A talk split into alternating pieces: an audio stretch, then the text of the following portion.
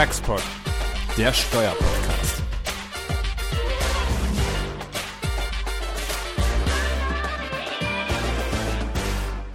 Ja, herzlich willkommen zu einer weiteren Folge Taxpod, diesmal in äh, schwierigen Zeiten, in Corona-Zeiten ähm, und deshalb auch nicht wie sonst live aus unserem Studio in Bonn, sondern jeweils aus den Homeoffices.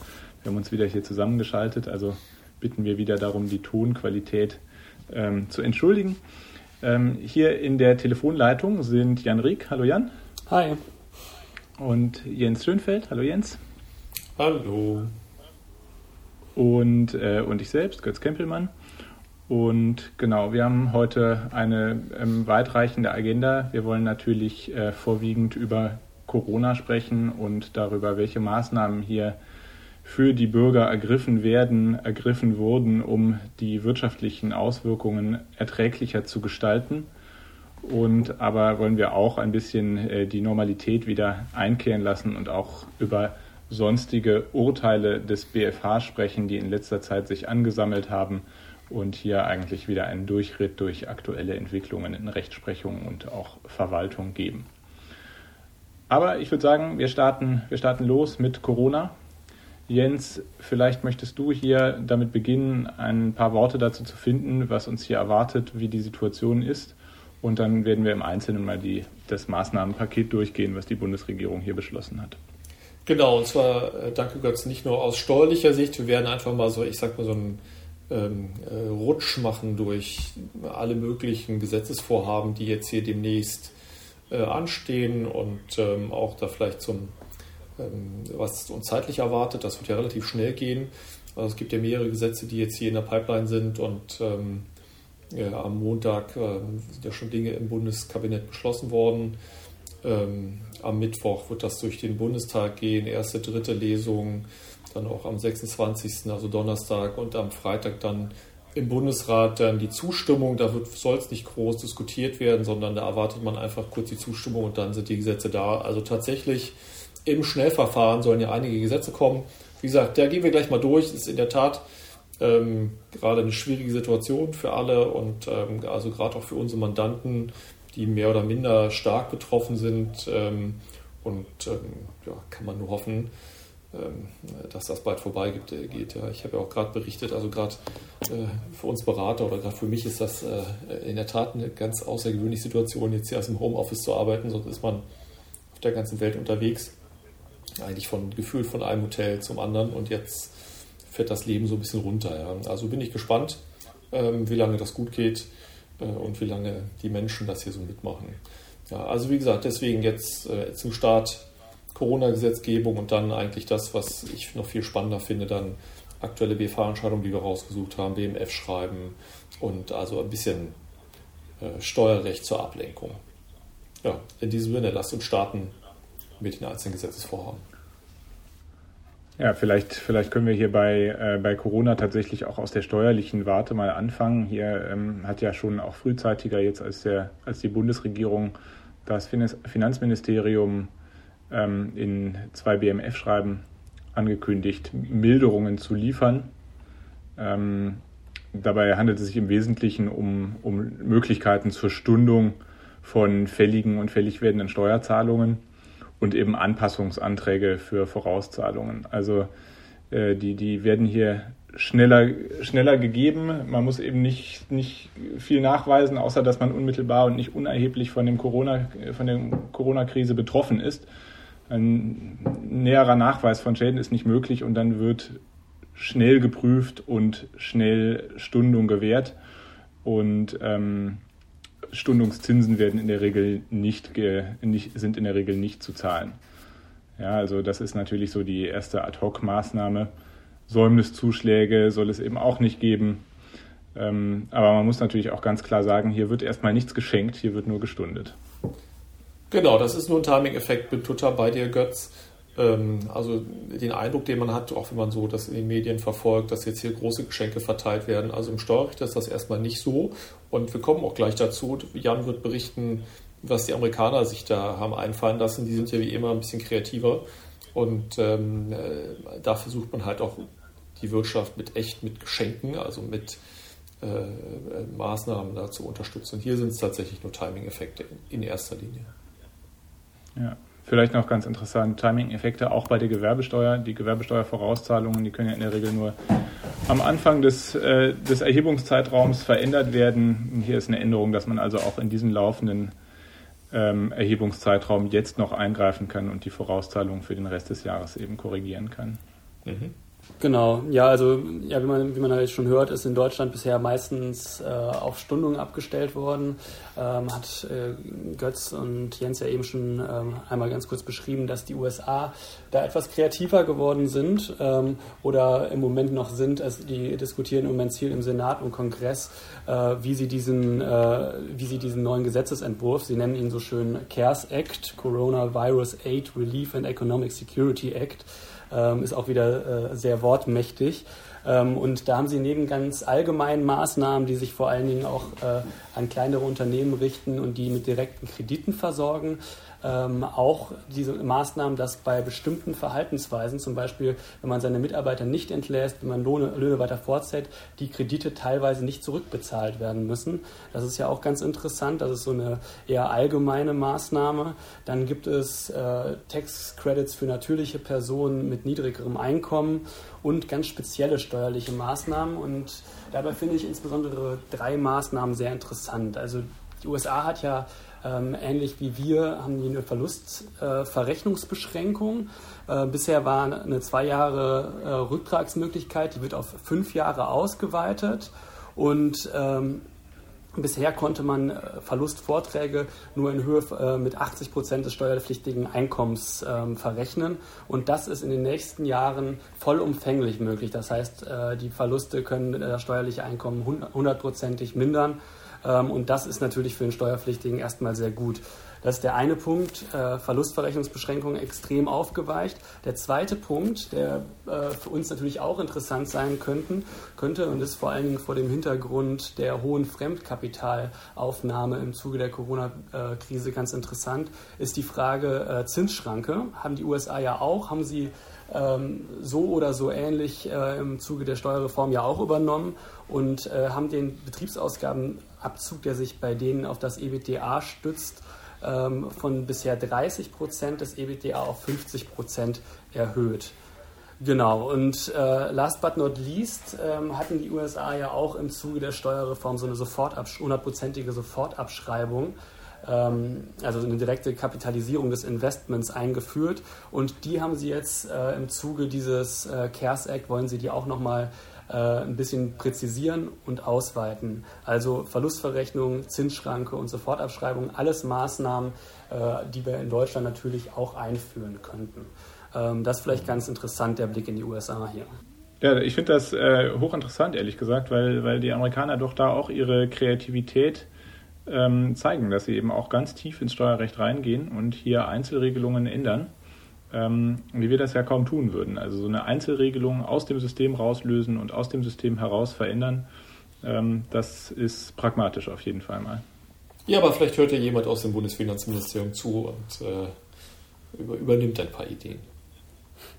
Und was man ja auch noch dazu sagen muss, hier insbesondere was, die, was diese Credits angeht, die du angesprochen hast, das sind ja nun Anrechnungen auf die Steuer, Dollar vor Dollar. Also das ist nicht nur Stundung, ja, das sind richtige Geschenke, die da verteilt werden in den USA. Also das geht schon deutlich weiter als das, was wir hier kennen.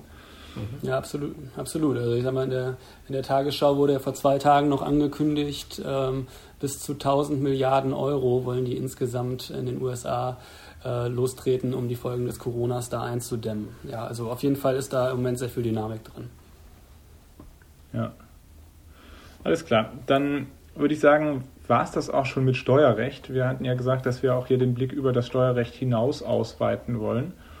Und ähm, da ist ja eine Vielzahl von Maßnahmen, auch unter einer Vielzahl von beteiligten Ministerien, die hier beschlossen werden, wie Jens das einführend gesagt hat und insbesondere eben der Entwurf eines Gesetzes zur Errichtung eines Wirtschaftsstabilisierungsfonds. Jens, vielleicht willst du dazu was sagen. Das ist ja sicherlich ein Kernstück der Maßnahmen. Absolut, ist es. Ähm, und äh, das richtet sich primär an größere Unternehmen mit mindestens 50 Millionen Umsatz, 250 Mitarbeitern und das geht um verschiedene Stabilisierungsmaßnahmen. also entsprechende Kreditrahmen ähm, bis 400 Milliarden, ähm, entsprechende Kreditermächtigungen, auch zur Refinanzierung und da wird die KfW mit beteiligt sein. Also im Kern geht es da um die Bereitstellung äh, von entsprechenden Mitteln. Und ähm, diese Maßnahmen, die sollen dann eben auch bis Ende 2021 möglich sein. Also man geht tatsächlich davon aus, dass unsere Wirtschaft das wohl hier doch ein bisschen stärker treffen wird und man dort ähm, ja, in gewisser Weise regulierend eingreifen äh, muss. Was, glaube ich, auch ehrlich gesagt total naheliegend ist, also wenn man das hier auch von unseren Mandanten sieht, also auch Automobilhersteller, die jetzt mal für vier Wochen ähm, ihre Werke schließen, das hat natürlich unmittelbar Folgen ja, auf die Zulieferer, ja, die ohnehin schon kleine Margen haben. Also da wird man, glaube ich, relativ schnell Bremsspuren sehen und deswegen macht das schon Sinn, zu versuchen, das über äh, entsprechende Liquiditätshilfen dort ähm, äh, abzusichern. Was ich hier interessant finde, ist, dass die Liquiditätshilfe nicht nur im Rahmen sehr weitgehend ist, sondern eben auch sehr umfangreiche Maßnahmen wahrscheinlich enthalten wird. Das ist ja noch nicht ganz abzusehen. Aber hier ist auch die Rede von Anteilserwerben, von stillen Beteiligungen, also so richtigen Direktinvestitionen in die Unternehmen. Das ist schon etwas, was es so noch nicht gegeben hat. Ja, ja, und eines der ersten Unternehmen möglicherweise, die da auf der Liste stehen, ist ja möglicherweise dann die Deutsche Lufthansa. Ja, also das ist ja was, was man hört. Ja. Also die Frage, wie lange dauert hier die Krise? Wenn die halt sehr, sehr lange dauert, dann äh, ist natürlich denkbar, dass dann Teile da verstaatlicht werden. Ja. Ja, genau. Also ist ja äh, einerseits sehr interessant. Äh, es gibt allerdings auch einige Aspekte, die äh, fürs Zivilrecht ähm, wirklich interessant werden, neben den steuerlichen und den eben erwähnten Aspekten. Vielleicht kannst du uns da mal so ein bisschen durchführen, Götz. Ja, tatsächlich ist hier im Zivilrecht ein Strauß von Maßnahmen ähm, zu beschließen, die zunächst nur in den Eckpunkteplänen da sind, die also ganz tiefgreifend auch in das, in das ähm, Wirtschaftssystem eingreifen werden zwischen den Bürgern. Ähm, hier ist insbesondere zu nennen ein allgemeines Leistungsverweigerungsrecht ja, für bestimmte Schuldverhältnisse, also insbesondere Dauerschuldverhältnisse. Darunter fallen so auch Strom, Gas etc ähm, das hier zunächst bis zum 30. Juni, aber gegebenenfalls auch verlängert bis 30. September 2020 die Schuldner, die von Corona betroffen sind, eben nicht, nicht leisten müssen. Und ähm, Sonderregelungen auch hier für Mietverhältnisse, dass eben keine Kündigungen ausgesprochen werden dürfen aufgrund von Zahlungs- äh, die in dieser Zeit sich angesammelt haben. Also auch im Jahr 2022 kann nicht gekündigt werden wegen Zahlungsrückständen jetzt aus diesen Zeiten. Ähm, Darlehensverträge ebenso, Sonderregelungen können äh, zunächst gestundet werden, die können nicht gekündigt werden, die äh, werden nicht fälliggestellt wegen Zahlungsverzügen jetzt aus dieser Zeit. Also das ist schon, das ist schon interessant. Allerdings sind alle diese Maßnahmen in den Eckpunkteplänen auch so, ähm, so formuliert, dass wenn seinerseits der jeweilige Gläubiger auch von Corona in der Existenz bedroht ist, dass das dann wiederum alles nicht gilt. Also hier zieht ganz viel Treu und Glauben und Abwägung, wer hier eigentlich am Ende des Tages existenzbedroht ist, in die, in die jeweilige zivilrechtliche Wertung mit ein. Ja, dann, äh, dann geht es noch weiter. Auch sehr weitreichende Änderungen ist, ist, betreffen das Insolvenzrecht. Also hier ist es so, dass ähm, Insolvenzanträge von Gläubigern in dieser Zeit nicht gestellt werden können. Ähm, die Verpflichtung zur Stellung eines Insolvenzantrags für Geschäftsführer ist ebenfalls ausgesetzt. Also man sieht hier, Maßnahmen werden getroffen, um letztlich den Unternehmen die Zeit zu geben, auch ihre Zahlungsfähigkeit wiederherzustellen und nicht jetzt sofort zwingend zur Beendigung der jeweiligen Unternehmen zu führen aufgrund der Krise.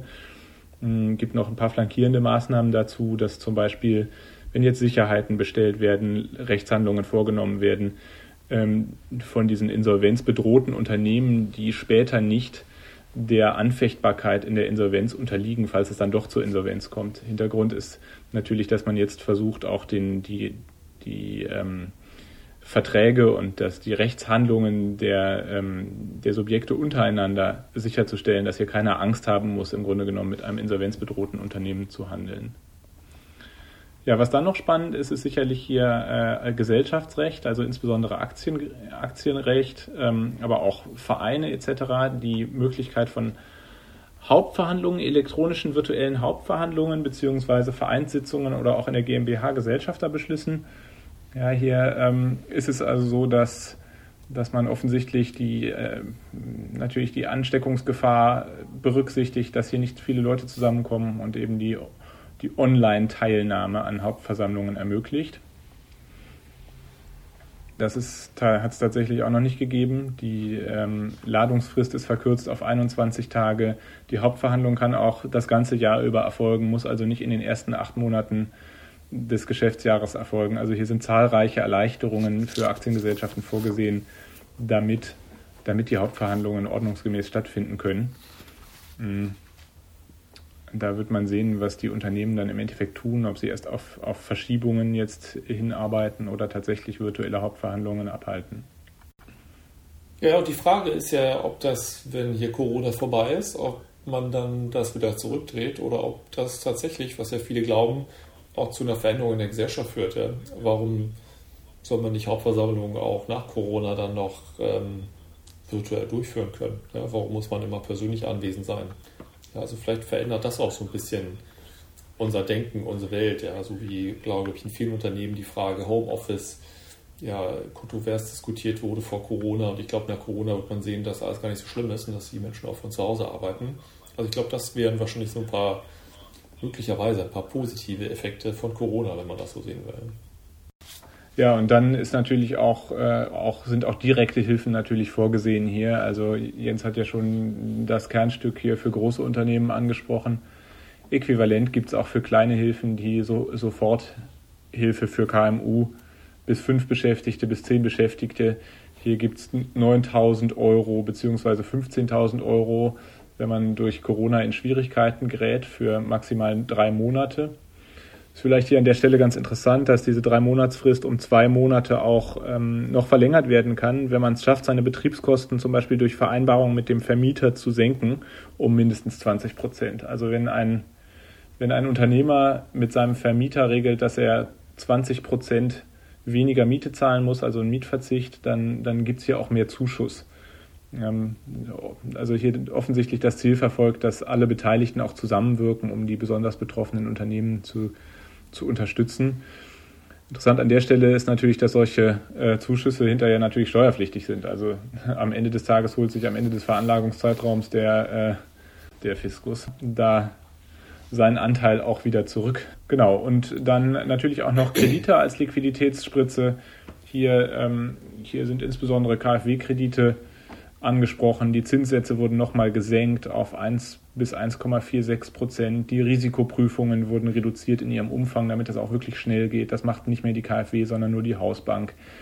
Ähm, und insbesondere werden diese Kredite, die jetzt gewährt werden über die KfW, die werden haftungsfrei gestellt, wenn sie für Betriebsmittel ausgegeben werden. Das heißt, äh, die Banken und Sparkassen, die, äh, die werden vom Staat garantiert zu 80 oder 90 Prozent sogar freigestellt. Ähm, also hier die Anreize, tatsächlich solche Darlehen zu geben, sind, sind tatsächlich jetzt sehr hoch. Das muss man sagen. Also was die Liquidität angeht, sind die Maßnahmen wirklich weitreichend. Die Darlehen können bis zu fünf Jahre andauern, also sind auch einigermaßen langfristig. Also hier ähm, daran sollte es nicht scheitern. Genau, im Bereich Kurzarbeitergeld, ich glaube, das wird auch viele betreffen, gibt es auch einige Erleichterungen. Das soll ja rückwirkend ab dem 1. März 2020 dann gelten. Das Quorum soll verkleinert werden von einem Drittel auf 10 Prozent. Ähm, auch das Tragen hier der ähm, Sozialversicherungsabgaben, das soll bis 2020 für den Arbeitgeber entfallen und auch Leiharbeitnehmer sollen äh, Kurzarbeitergeld bekommen können. Also auch da ähm, gibt es äh, erhebliche Erleichterungen. Ja. Also ich glaube, zusammenfassend kann man sagen, hier ist wirklich wahnsinnig viel in Bewegung. Hier wird auch viel Geld mobilisiert. Es wird einem nichts geschenkt. Es geht eher hier um die Liquiditätssicherung und die Vermeidung, dass die Unternehmen jetzt eingestellt werden. Ändert nichts an der Tatsache, dass ein, ein Gastronom natürlich seinen Tisch nur einmal besetzen kann am Tag. Und wenn der Tisch weg ist, dann ist er weg und der kommt auch nicht wieder. Na gut, aber das lassen wir es damit äh, gewesen sein mit diesem unerquicklichen Thema und hoffen, dass das schnell vorbeigeht und uns zur Ablenkung mal wieder den allgemeinen steuerrechtlichen Themen zuwenden. Mhm. Und ähm, hier hat sich seit unserem letzten Textport, der ja auch noch ein bisschen zurückliegt, schon einiges angesammelt. Ähm, vielleicht können wir mal anfangen hier mit einem BMF-Schreiben, was inzwischen vorliegt. Jan, Ähm, hier ähm, spreche ich vom BMF-Schreiben zur Lizenzschranke. Ähm, vielleicht willst du dazu dich äußern? Ja, das kann ich sehr gerne tun. Also wir hatten ähm, ja äh, seit meinem letzten Textbot ist ein BMF-Schreiben rausgekommen, nämlich Anwendungsregeln zu 4J-ESTG, nicht nexuskonforme Präferenzregelungen im Veranlagungszeitraum 2009, äh, 2018. Man kann hier eigentlich auch so ein bisschen von äh, einer Art Blacklist äh, reden, die, die, die das BMF hier rausgegeben hat, wo Regelungen, äh, ins, insbesondere äh, diese Patentboxen aufgelistet sind von anderen Ländern, ähm, die laut BMF nicht Nexus-konform sind. Ähm, bei der OECD war das ja so, dass diesen Regelungen teilweise noch so ein gewisser Bestandsschutz gewährt worden ist. Das ist dem BMF allerdings relativ egal. Es sagte, auf diesen Bestandsschutz kommt es äh, für die Anwendung des 4J gar nicht an. Das heißt, selbst wenn diese Regelungen jetzt weiterhin bis 2021 äh, so die OECD fortbestehen, greift 4J hier dann äh, doch ein. Ähm, genau, also allgemein äh, 4J sollte, sollte ja mittlerweile alle hinlänglich bekannt sein. Die Abzugsbeschränkungen äh, für äh, Lizenzzahlungen ins Ausland, wenn im Ausland ähm, niedrig die Einnahmen äh, niedrig besteuert werden ähm, und einer der Regelbesteuerung abweichenden Besteuerung, einer sogenannten Präferenzregelung ähm, unterliegen. Genau, und das ist ganz wichtig, einfach äh, zu wissen, ähm, welche Regelungen in anderen Ländern bestehen und äh, dieses BMF-Schreiben da als Arbeitshilfe zu nehmen. Ähm, genau, vielleicht ganz, ganz interessant äh, sind so ein paar Sachen drin, ähm, die man erst so beim zweiten Gucken merkt, nämlich, äh, dass äh, die, das BMF quasi diese Idee der Präferenzregelung ähm, tatsächlich sehr weit auslegt. Das sieht man mit Blick auf einige ähm, Präferenzregelungen im Ausland, äh, dass letztendlich einfach gesagt wird, das sind Präferenzregelungen und wir prüfen jetzt nur noch, ob die Nexus-konform sind oder nicht. Ähm, dementsprechend kann man diese Liste schon mal ganz gut nehmen, äh, weil sie sich zweigliedert. Einmal die, die jetzt schon fertig geprüft sind und wo man jetzt sagt, für den Veranlagungszeitraum 2018 äh, sind diese nicht Nexus-konform ähm, und diese, eine zweite Liste, wo die Prüfung noch nicht abgeschlossen ist. Äh, vielleicht bei der zweiten Liste ganz interessant, um jetzt auch mal nochmal einen Ausflug in die USA zu machen. Äh, in der zweiten Liste ist zum Beispiel das FDII enthalten, also dieses Foreign Derived äh, Intangible Income, was auch mit der Steuerreform reingekommen ist. Ähm, und da war in der Literatur zum Beispiel sehr lange streitig, ob das überhaupt eine Präferenzregelung ist. Und das hat das BMF ja jetzt schon mal positiv befunden und prüft jetzt im nächsten Schritt, äh, nur noch, ob das äh, Nexus-konform ist oder nicht. Das heißt, obwohl da die Prüfung noch ausstehend ist, ähm, wobei ich mir doch relativ äh, sicher bin, dass die nicht Nexus-konform ist, ähm, wird man hier äh, davon ausgehen müssen, dass äh, die Präferenzregelung im Sinne des 4J schon sehr weit zu verstehen ist vom BMF. Vielleicht wird das ja auch eine politische Entscheidung, ob für die Nexus konform ist oder nicht. Ja? Ganz genau. Ganz genau. Sehe ich genauso. Ja, also kommen wir hier zu einigen Fällen, die der BFH und auch Finanzgerichte entschieden haben, die, wo wir meinen, die sind ganz interessant und ähm, um sie mal vorzustellen. Erster Fall ist vom BFH 6.11.2019 2R34 auf 16. Geht um eine Schenkung eines Mitunternehmeranteils unter Niesbrauchsvorbehalt. Also der Vater schenkt seinem Sohn Anteile an einer Mitunternehmerschaft ähm, und hält, behält sich den Niesbrauch vor. Soweit nichts Ungewöhnliches. Aber typischerweise ist das ja so, dass die alten Prinzipale auch weiterhin das Sagen haben wollen und deswegen, wenn man den Anteil überträgt, äh, sagt man, ich hätte auch gern weiter die Stimmrechte ausgeübt oder sonst die Macht. Und wie macht man das? Indem man von dem Sohn verlangt, dass er einem natürlich so eine Stimmrechtsvollmacht gibt. Ja, also das heißt, ich gebe dem Sohn die Anteile, aber sage, gib ihm eine Stimmrechtsvollmacht, meinetwegen auch widerruflich. Ja, und, ähm, und dann kann im Grunde der Vater eigentlich weiter durchregieren. Ja, und das Interessante war, dass in dieser Schenkungsvereinbarung natürlich auch Widerrufsgründe waren, die wir auch typischerweise formulieren. Und ein Widerrufsgrund war, ähm, wenn der Sohn die Stimmrechtsvollmacht widerrufen sollte. Ja, dass man dann auch, dass der Vater sagt, wenn du das tust, kann ich auch die Schenkung widerrufen. Und die entscheidende Frage war jetzt natürlich ja, für den Steuerrechtler, ist der Sohn eigentlich Mitunternehmer geworden, ja, was natürlich für die erbschaftssteuerliche Begünstigung insbesondere wichtig war. Also ist er Mitunternehmer geworden oder dadurch, dass er im Grunde der Vater weiterhin das Sagen hatte, ähm, äh, ist eigentlich kein Mitunternehmeranteil übergegangen. Und Götz, wie hat der BFH das entschieden? Ja, hier zugunsten des Steuerpflichtigen. Also das bringt sicherlich viel Rechtssicherheit auch in, in solche Gestaltungen, weil nämlich sagt, auf jeden Fall ist der Sohn Mitunternehmer geworden. Ganz grundsätzlich ist immer der Mitunternehmer, der zivilrechtlicher Eigentümer auch ist, also jedenfalls mal in der Regel. So, und nur der Umstand, dass hier die Stimmrechtsvollmacht zugunsten des Vaters besteht, beschränkt die Mitunternehmerinitiative dieses Sohnes eben nicht hinreichend. Denn er kann ja immerhin die, diese Stimmrechtsvollmacht auch jederzeit widerrufen. Und zwar kann das dazu führen, dass die Schenkung auch widerrufen wird, aber das ist ja nicht zwingend. Das müsste der Vater dann ja auch erstmal durchsetzen und solange die Schenkung nicht widerrufen ist, kann der Sohn dann im Grunde genommen auch selbstständig sein Stimmrecht ausüben. Und das, mhm. sagt der BFH, genügt für die Mitunternehmerinitiative. Also das ist schon auch sehr großzügig, muss man sagen. Muss man auch sagen. Also er hätte auch anders ausgehen können. Ich glaube, das ist in der Sache richtig. Und wahrscheinlich muss man sagen, wenn man das so gestaltet hätte, dass man keinen Widerruf der Schenkung für den Fall des Widerrufes der dieser Stimmrechtsvollmacht aufgenommen hätte, sondern ich sage mal zum Beispiel Bedingungen. Ja, dass man sagt, unter Eintritt dieser Bedingung dann fällt die Schenkung in sich zusammen. Ja, also wenn der Sohn die Stimmrechtsvollmacht widerruft, dann wär, hätte man wahrscheinlich sagen müssen, oh, ob er jetzt Mitunternehmer ist, weil er eigentlich ja wirklich diese Rechte nicht wirklich ausüben kann und der, mit, also der Anteil dann ja zurückfällt. Ja, aber in der Tat bin bei dir, Götz. Ob der Vater am Ende wirklich widerruft, das steht ja gar nicht fest. Ja, äh, ich würde sagen, dann kommen wir zum äh, nächsten Fall. Ähm, BFH vom 19.11.2019, 9. Senat in der Rechtssache 24 aus ähm, 18. Hierbei geht es um eine immobilienbesitzende GBR, an der äh, vier Gesellschafter beteiligt sind und der eine Gesellschafter ähm, scheidet gegen Entgelt aus und die, An die Anteile des Gesellschafters wachsen deren anderen Gesellschaften ähm, prozentual zu. Äh, die Frage, die hier im Raum steht, ist, ob diese Anwachsung äh, gegebenenfalls ein Anschaffungsvorgang im Sinne des 23 ESTG ist. Jens, wie, haben, wie hat der BFH hier entschieden? Genau, gibt hier mehrere Fragen. Ähm, ist in der Tat so, die Immobilie ist veräußert worden und die Frage war, ja, haben die Mitgesellschafter das jetzt ähm, angeschafft oder nicht? Und, ähm, und der BFH hat sich so ein bisschen um die Antwort gedrückt weil nämlich die Gesellschafter die einheitliche und gesonderte Feststellung der GBR gegriffen haben und meinten, nicht ganz fernliegend, ähm, dass alle Fragen dort ja äh, zu beantworten seien.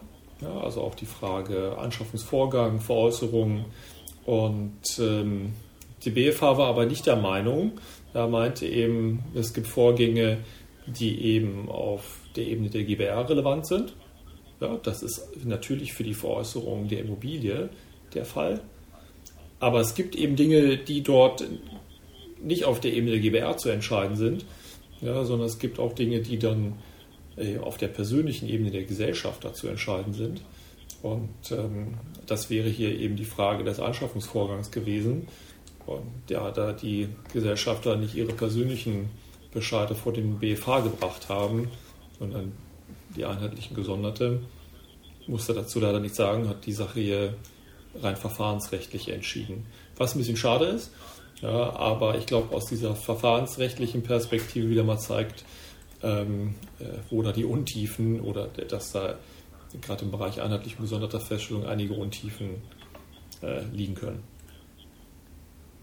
Absolut, das ist ja jetzt nicht auf der Hand liegend, dass wenn die Gesellschaft die Veräußerung vornimmt, dass dann nur weil der Anschaffungsvorgang auf der Ebene der Gesellschafter stattgefunden hat, dass dann die gesamte Frage der Steuerpflicht nach 23 ESTG eigentlich nicht mehr in der gesonderten Feststellung stattfindet, sondern beim Gesellschafter.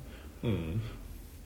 Also da braucht es schon eine gewisse Vorerfahrung, um das, um das auch, äh, um den richtigen Bescheid hier anzugreifen. Ja. Aber ja, schade ist natürlich tatsächlich, dass der, dass der, äh, dass die Frage der Anwachsung ob das nun ein Anschaffungsvorgang ist, nicht entschieden wurde. Ich meine, da kann man sicher auch unterschiedlicher Meinung sein. Ich, also auf der einen Seite ist das hier ein Ausscheiden gegen, gegen Entgelt gewesen, also eine Abfindung. Entgeltlich war das sicherlich. Die Frage ist, anderes Merkmal ist ja Übertragung des wirtschaftlichen Eigentums. Ähm, ist das wirklich eine Übertragung, wenn hier nur angewachsen wird? Oder ist das ein, eine reflexartige Werterhöhung? Aber es spricht sicher einiges für eine Anschaffung. Ja. Aber in der Tat kann man sicherlich beides vertreten. Super. Dann zum nächsten Urteil. Ähm, beziehungsweise kein Urteil, sondern hier ist eine Beitrittsaufforderung ergangen des BFH in das BMF in einem Verfahren. Und zwar geht es um eine relevante Fragestellung, nämlich die Aufteilung eines Gesamtkaufpreises zwischen Grundstück und Gebäude, natürlich für Zwecke der AFA. Und insbesondere hier die Bedeutung dieser Arbeitshilfe des BMF, diese Excel-Tabelle, für diese Aufteilung. Die total yes. schrecklich ist, diese Arbeitshilfe. Ja, ja, also ich kann gerne dazu was sagen, ja, weil mir auch diese Arbeitshilfe auch persönlich ja schon über den Weg gelaufen ist und ähm, äh, kann ich auch gleich was zu sagen, wie man versucht, dieses Ding zu vermeiden. Ähm, aber in der Tat, die äh, Finanzverwaltung hat eine Arbeitshilfe entwickelt, um ähm, die Aufteilung zwischen Grund und Boden und der Immobilie ähm, festzulegen. Und man muss einfach sagen, die Dinge, die dort zugrunde gelegt werden, führen typischerweise dazu, dass da Ergebnisse rauskommen, die erstens ähm, ganz, ganz häufig mit der wirtschaftlichen Realität nichts zu tun haben und zweitens ähm, äh, sehr stark auch wirklich von den Bodenrichtwerten zum Beispiel auch abweichen. Ja, man würde ja typischerweise sagen, wenn ich ein Grundstück kaufe und ich sage mal, es kostet jetzt eine Million und man würde sagen, nach den Bodenrichtwerten entfällt 500.000 auf den Boden, dann würde man sagen, muss der Rest auch Gebäude sein. Aber das hat die Rechtsprechung auch entschieden, dass man so, so, eine, so eine Restwertaufteilung, die gibt es nicht. Obwohl ich das ehrlich gesagt total naheliegend eigentlich finde, dass man sagt, erstmal, man hat einen Wert für den Boden, ja, dann muss doch der Rest irgendwie Gebäude sein. Aber so ist das nicht. Ja, das muss schon im Verhältnis dann aufgeteilt werden. Ja, und das versucht eben diese Arbeitshilfe. Und wie gesagt, führt wirklich zu katastrophalen Ergebnissen. Und das hat auch der BFH äh, auch in einer Entscheidung auch schon angedeutet, dass er nicht so wirklich viel von dieser Arbeitshilfe hält und hat im Grunde aber auch dem Steuerpflichtigen auch schon den Weg gezeigt, ähm, wie man dieses Problem versucht auch zu umschiffen, indem man nämlich in diesen notariellen Kaufvertrag eine Regelung aufnimmt, wo man festlegt, was entfällt auf Grund und Boden und was entfällt auf das Gebäude. Ja, und da hat man natürlich nicht total freie Hand, aber der BFH sagt so sinngemäß, wenn das nicht missbräuchlich ist, da diese Aufteilung, dann hat, das, hat die Finanzverwaltung das zu akzeptieren. Ja, und mein Gefühl wäre, das ist nie missbräuchlich, wenn man für den Boden den Bodenrichtwert zugrunde legt und den Rest dann auf das Gebäude allokiert. Ja. Das finde ich ehrlich gesagt ziemlich naheliegend. Ja. Also das, glaube ich, ähm, äh, ist eine schöne Aufteilung. Ja, manche Gebäude haben auch Besonderheiten. Ich glaube, hier war das eben auch so eine Architektenvilla. Ja, häufig sind das Denkmalimmobilien, ja, wo man sagt, da ist auch so ein gewisser ideeller Wert. Ja, da kann man einfach auch mehr dann einfach auf das Gebäude am Ende aller Tage allokieren.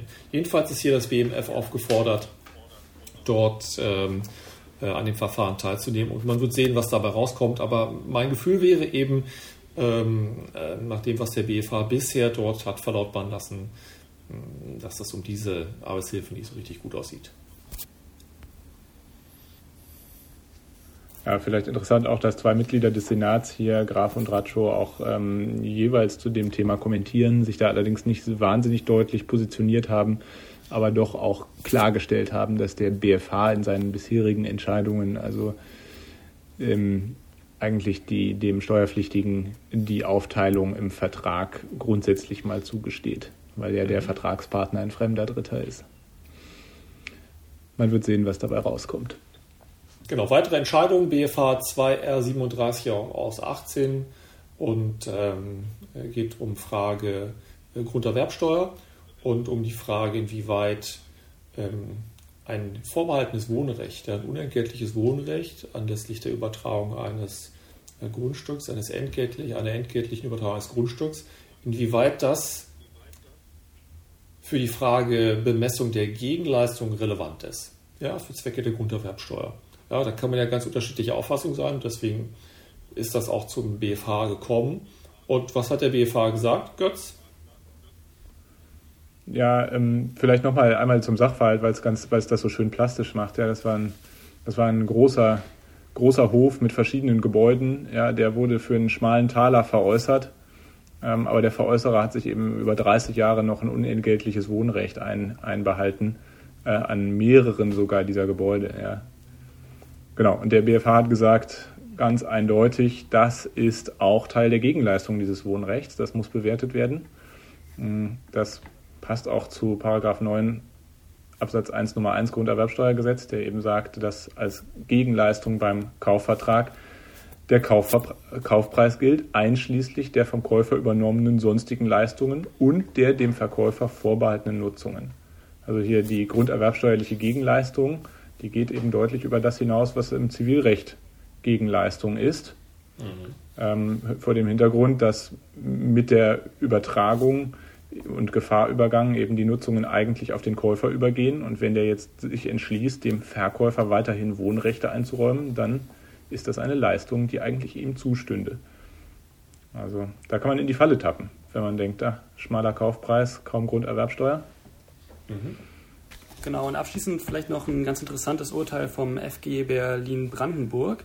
Dabei ging es um äh, eine GmbH mit Ort der Geschäftsleitung in Luxemburg und die vermietet inländischen äh, Grundbesitz ohne eigene Räumlichkeiten in Deutschland allerdings zu haben. Ähm, die äh, die Verwaltung des Grundbesitzes in Deutschland wird äh, über eine Management GmbH ähm, gemacht, die allerdings mit ausreichend Vollmachten von der luxemburgischen Kapitalgesellschaft ausgestattet ist. Ja, die Frage, äh, um die es hier ging, ähm, hat die luxemburgerische Gesellschaft denn eine Betriebsstätte in Deutschland? Ist sie dementsprechend sachlich gewerbesteuerpflichtig? Ähm, und genau, Götz, wie hat äh, das FG diese, äh, das entschieden? Ja, ist tatsächlich eine interessante Entscheidung, ähm, weil es ja etwas trifft, was man häufig auch äh, in der Realität sieht, nämlich diese sogenannten Non-PI-Modelle, also die bewusste Vermeidung letztlich hier von Betriebsstätten im Inland, indem man eben gerade keine festen Räumlichkeiten im Inland betreibt und alle erforderlichen Dienstleistungen letztlich, die jetzt zur Vermietung so eines Grundstücks oder einer Immobilie erforderlich sind, über separate Managementgesellschaften ableistet. Ja, und hier war das ähm, FG äh, Berlin-Brandenburg äußerst, äußerst strikt und hat gesagt, auch wenn die Klägerin keine festen Räumlichkeiten in Deutschland verwendet und über solche nicht verfügt, hat sie dennoch eine Betriebsstätte in Deutschland.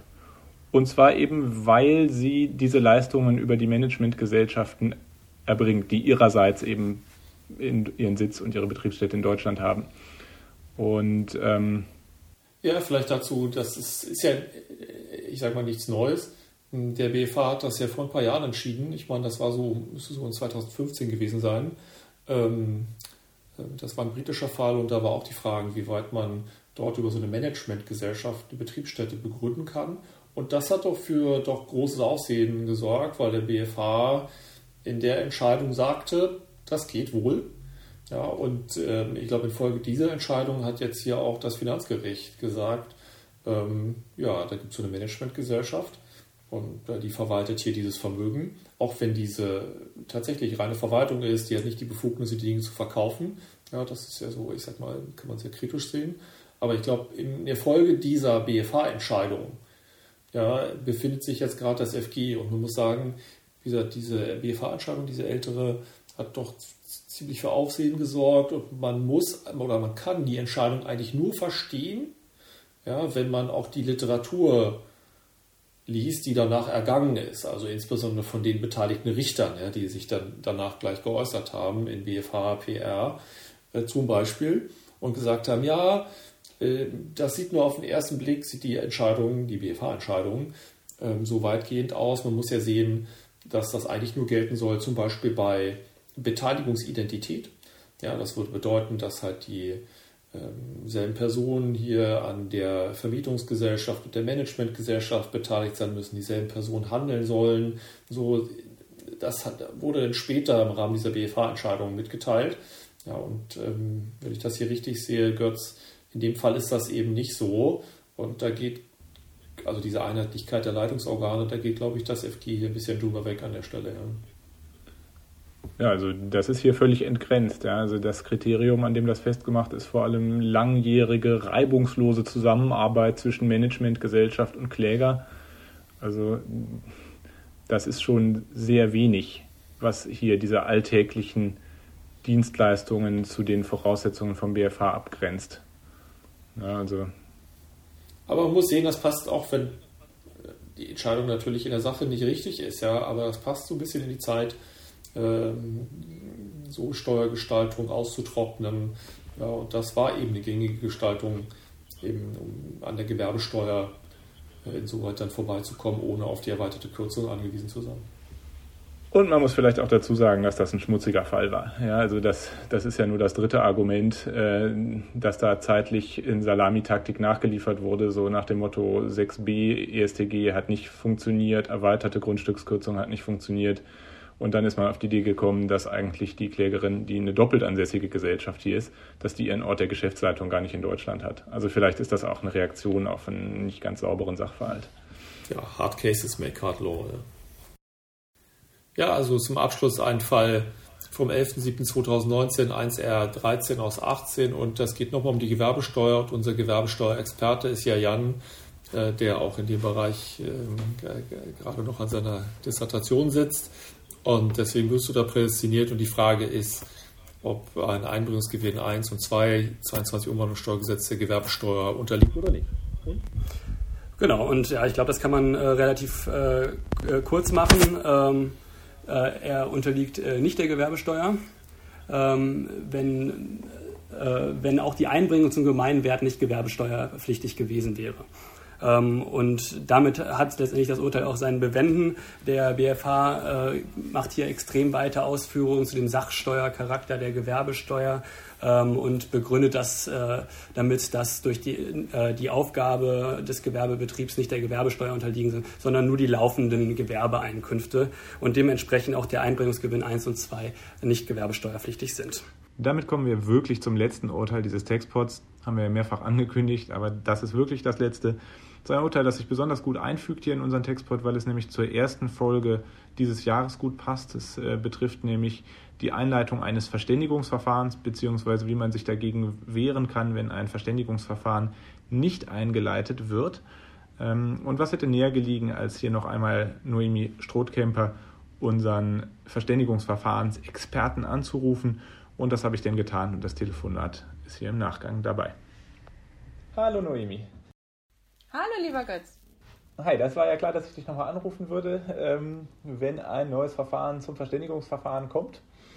Also vielen Dank schon mal, dass du nochmal Auskunft uns gibst hier über das Urteil ja, des BFH. Selbstverständlich. Wir sprechen über das Urteil vom 25. September 2019, 1R82 aus 17. Mm, druckfrisch, gerade erst veröffentlicht. Und es geht um die Einleitung eines Verständigungsverfahrens nach, der EU, nach dem EU-Schiedsübereinkommen. Ja, es ging um eine Verrechnungspreiskorrektur zwischen zwei Schwestergesellschaften, eine in Spanien, eine in Deutschland. Und die spanische Gesellschaft hat bei der zuständigen spanischen Behörde ein Verständigungsverfahren eingeleitet. Allerdings hat genau. das BZST als zuständige Behörde ja hier auf deutscher Seite letztlich die Aufnahme von Verständigungsverhandlungen ähm, abgelehnt. Ja, und jetzt geht es darum, mhm. ähm, der, der Steuerpflichtige, wie kann der sein Recht auf ein Verständigungsverfahren durchsetzen? So, Noemi, du hast im, im, Vorfeld schon gesagt, dass hier die Fachwelt lange drauf gewartet hat. Ja, so sieht es aus. Also bei diesem Verfahren haben wir nicht nur diese inhaltliche Frage, inwiefern die Behörden das äh, Recht haben, wenn steuerstrafrechtliche Vorwürfe im Raum stehen, das äh, Verfahren vielleicht nicht zu führen und nicht zu eröffnen. Hier standen auch ein paar prozessuale Themen im Raum. Äh, denn das Finanzgericht Köln als Vorinstanz hatte die Klage bezüglich die, der Klägerin zu 1, also der spanischen Gesellschaft, als unbegründet zurückgewiesen und ähm, für die deutsche Gesellschaft aus anderen Gründen sogar als unzulässig ähm, gehalten. Aber äh, das Finanzgericht Köln hatte ähm, damals äh, schon gesagt, dass die Klägerin zu 1 zur Durchsetzung eines möglichen Anspruchs auf Durchführung oder Aufnahme von Verständigungsverhandlungen aus Sicht der deutschen zuständigen Behörde äh, die allgemeine Leistungsklage als statthafte Klageart wählen müsste. Das war zuvor in der Literatur und ähm, umstritten. Da äh, gab es auch Ansichten, die von einer Verpflichtungsklage oder ähm, gemischten Klagearten ausgegangen wären. Und insofern ähm, war das, äh, weil das noch höchstrichterlich nicht geklärt war, ähm, hat die ähm, ja, Fachwelt im Bereich Tax Litigation ähm, wirklich auf dieses Verfahren gewartet. Aber auch in der Sache zu den steuerstrafrechtlichen Vorwürfen ähm, hat der BFH noch eine kleine Klarstellung äh, gemacht, so dass das äh, Urteil auch aus dieser Hinsicht ähm, relevant ist. Da, da nochmal ein, einhaken, das habe ich noch nicht ganz mitbekommen. Also Verständigungsverfahren muss nicht eingeleitet werden in der Sache, wenn strafrechtliche ähm, Vorwürfe im Raum stehen. Zutreffend? Genau, also wir haben normal, wenn wir Verständigungsverfahrensantrag haben auf Einleitung eines Verständigungsverfahrens, stellt der äh, betroffene Steuerpflichtige ja bei der zuständigen Behörde seines Ansässigkeitsstaates. Und äh, dann, wenn die üblichen Voraussetzungen vorliegen, wie äh, ein fristgerechter Antrag, äh, in der Regel drei Jahre nach Erlass der ähm, Maßnahme, die zur abkommenswidrigen Besteuerung geführt hat, äh, dann besteht eigentlich ein äh, Anspruch des Steuerpflichtigen, ein subjektiv öffentliches Recht, zumindest auf ermessensfehlerfreie Entscheidung auf Einleitung. Das ist aber nicht so, wenn äh, steuerstrafrechtliche Vorwürfe im Raum stehen. Da ist hier nach der Schiedskonvention die Rechtsgrundlage Artikel 8 der Schiedskonvention, die dann äh, es den Behörden ins Ermessen stellt, ob sie das Verfahren einleiten oder nicht. Es ist sogar eine äh, einseitige Ermessensausfüllung äh, der, der, Staaten, also wie Artikel 8 Schiedskonvention auszulegen ist, ist rein deutsche Sache. Und hier im Fall, äh, wenn es zu einer Verurteilung äh, wegen Steuerhinterziehung aus Täterschaft oder Teilnahme kommt, ähm, dann hat die Behörde ermessen, das Verfahren nicht einzuleiten oder hier in unserem Fall äh, zumindest äh, solchen äh, Verhandlungen nicht beizutreten. Und äh, das hat der BFH hier bestätigt, dass äh, das Bundeszentralamt für Steuern, unsere deutsche zuständige Behörde, das nicht machen musste. Interessant war in diesem Fall, äh, in diesem Zusammenhang eine Klarstellung dazu, dass es selbst dann ermessensfehlerfrei ist, äh, von der Aufnahme der Verhandlungen abzusehen, wenn äh, das Verfahren sogar eingestellt wird nach 153a äh, StPO wegen Geringfügigkeit. Und das war hier bezüglich ähm, einer der äh, Geschäftsführerinnen bzw. Ähm, Verwaltungs- äh, beziehungsweise Vorstandsvorsitzenden ähm, der, einer der Klägerinnen der Fall gewesen und äh, daher haben wir hier dann sogar noch die Klarstellung, dass sich der BFH da dieser Ansicht angeschlossen hat, dass Einstellungen unschädlich sind.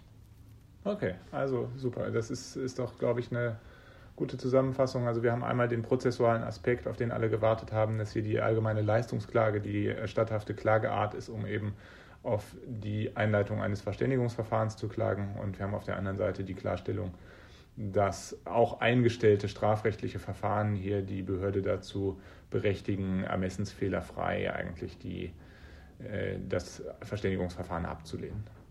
Genau, in prozessualer Hinsicht kann ich das nicht ganz so stehen lassen, denn das ist jetzt klar für den Fall, wenn der Antrag auf Einleitung des Verständigungsverfahrens im Ausland gestellt wird. Das war ja hier die zuständige spanische Behörde und deswegen bedurfte es in Deutschland durch das Bundeszentralamt für Steuern keines Ablehnungsbescheides und deshalb ist auch kein Vorverfahren, also kein Einspruchsverfahren geführt worden. Unklar und offen ist noch immer, wie der BFH die Rechtslage sehen würde, wenn der Antrag in Deutschland gestellt worden wäre, es zu einer Ablehnungsentscheidung des Bundeszentralamts gekommen wäre, für, gegen die dann Einspruch eingelegt worden wäre und wir dann den Ablehnungsbescheid in Form der Einspruchsentscheidung gehabt hätten. Da ist das bislang umstritten, ob wir dann auch in diesem Fall nur eine reine Leistungsklage zu erheben haben, ob es in diesem Fall dann nicht doch eine Verpflichtungsklage ist oder vielleicht ähm, eine gemischte Anfechtungs- und Leistungsklage, Anfechtungsklage, weil wir dann den Verwaltungsakt der äh, Ablehnung ähm, quasi aus der Welt schaffen müssen und Leistung, weil wir das tun, also die Einleitung des Verständigungsverfahrens, ähm, was dann ja kein Verwaltungsakt ist, sondern einfach ein rechtlich als bloßes Tun zu qualifizieren ist, um das dann durchzusetzen. Das äh, konnte also, in diesem Fall nicht würde man wahrscheinlich genau, sicherheitshalber die, die, die ähm, Anfechtungsklage auf jeden Fall mit erheben. In der jetzigen Situation würden wir das auf Beratersicht auf jeden Fall ähm, empfehlen, weil äh, da ist ungeklärt, wie das der BFH sehen würde. Das Finanzgericht Köln als Erstinstanz hat in zwei anderen Entscheidungen bislang die allgemeine Leistungsklage für ausreichend gehalten. Aber ob das der höchstrichterlichen äh, Prüfung standhalten würde, ist noch abzuwarten. Super. Nomi, perfekt. Dann ganz herzlichen Dank und frohes Schaffen im Homeoffice. Sehr gerne, das wünsche ich dir auch und ich bin gespannt, wann wir uns mal wiedersehen. Ja, ja damit geht diese ähm, denkwürdige Corona-Folge zu Ende und wir hoffen, dass schon beim nächsten Textport hier eine gewisse Normalisierung eingetreten ist und wünschen allen alles Gute, bleibt gesund.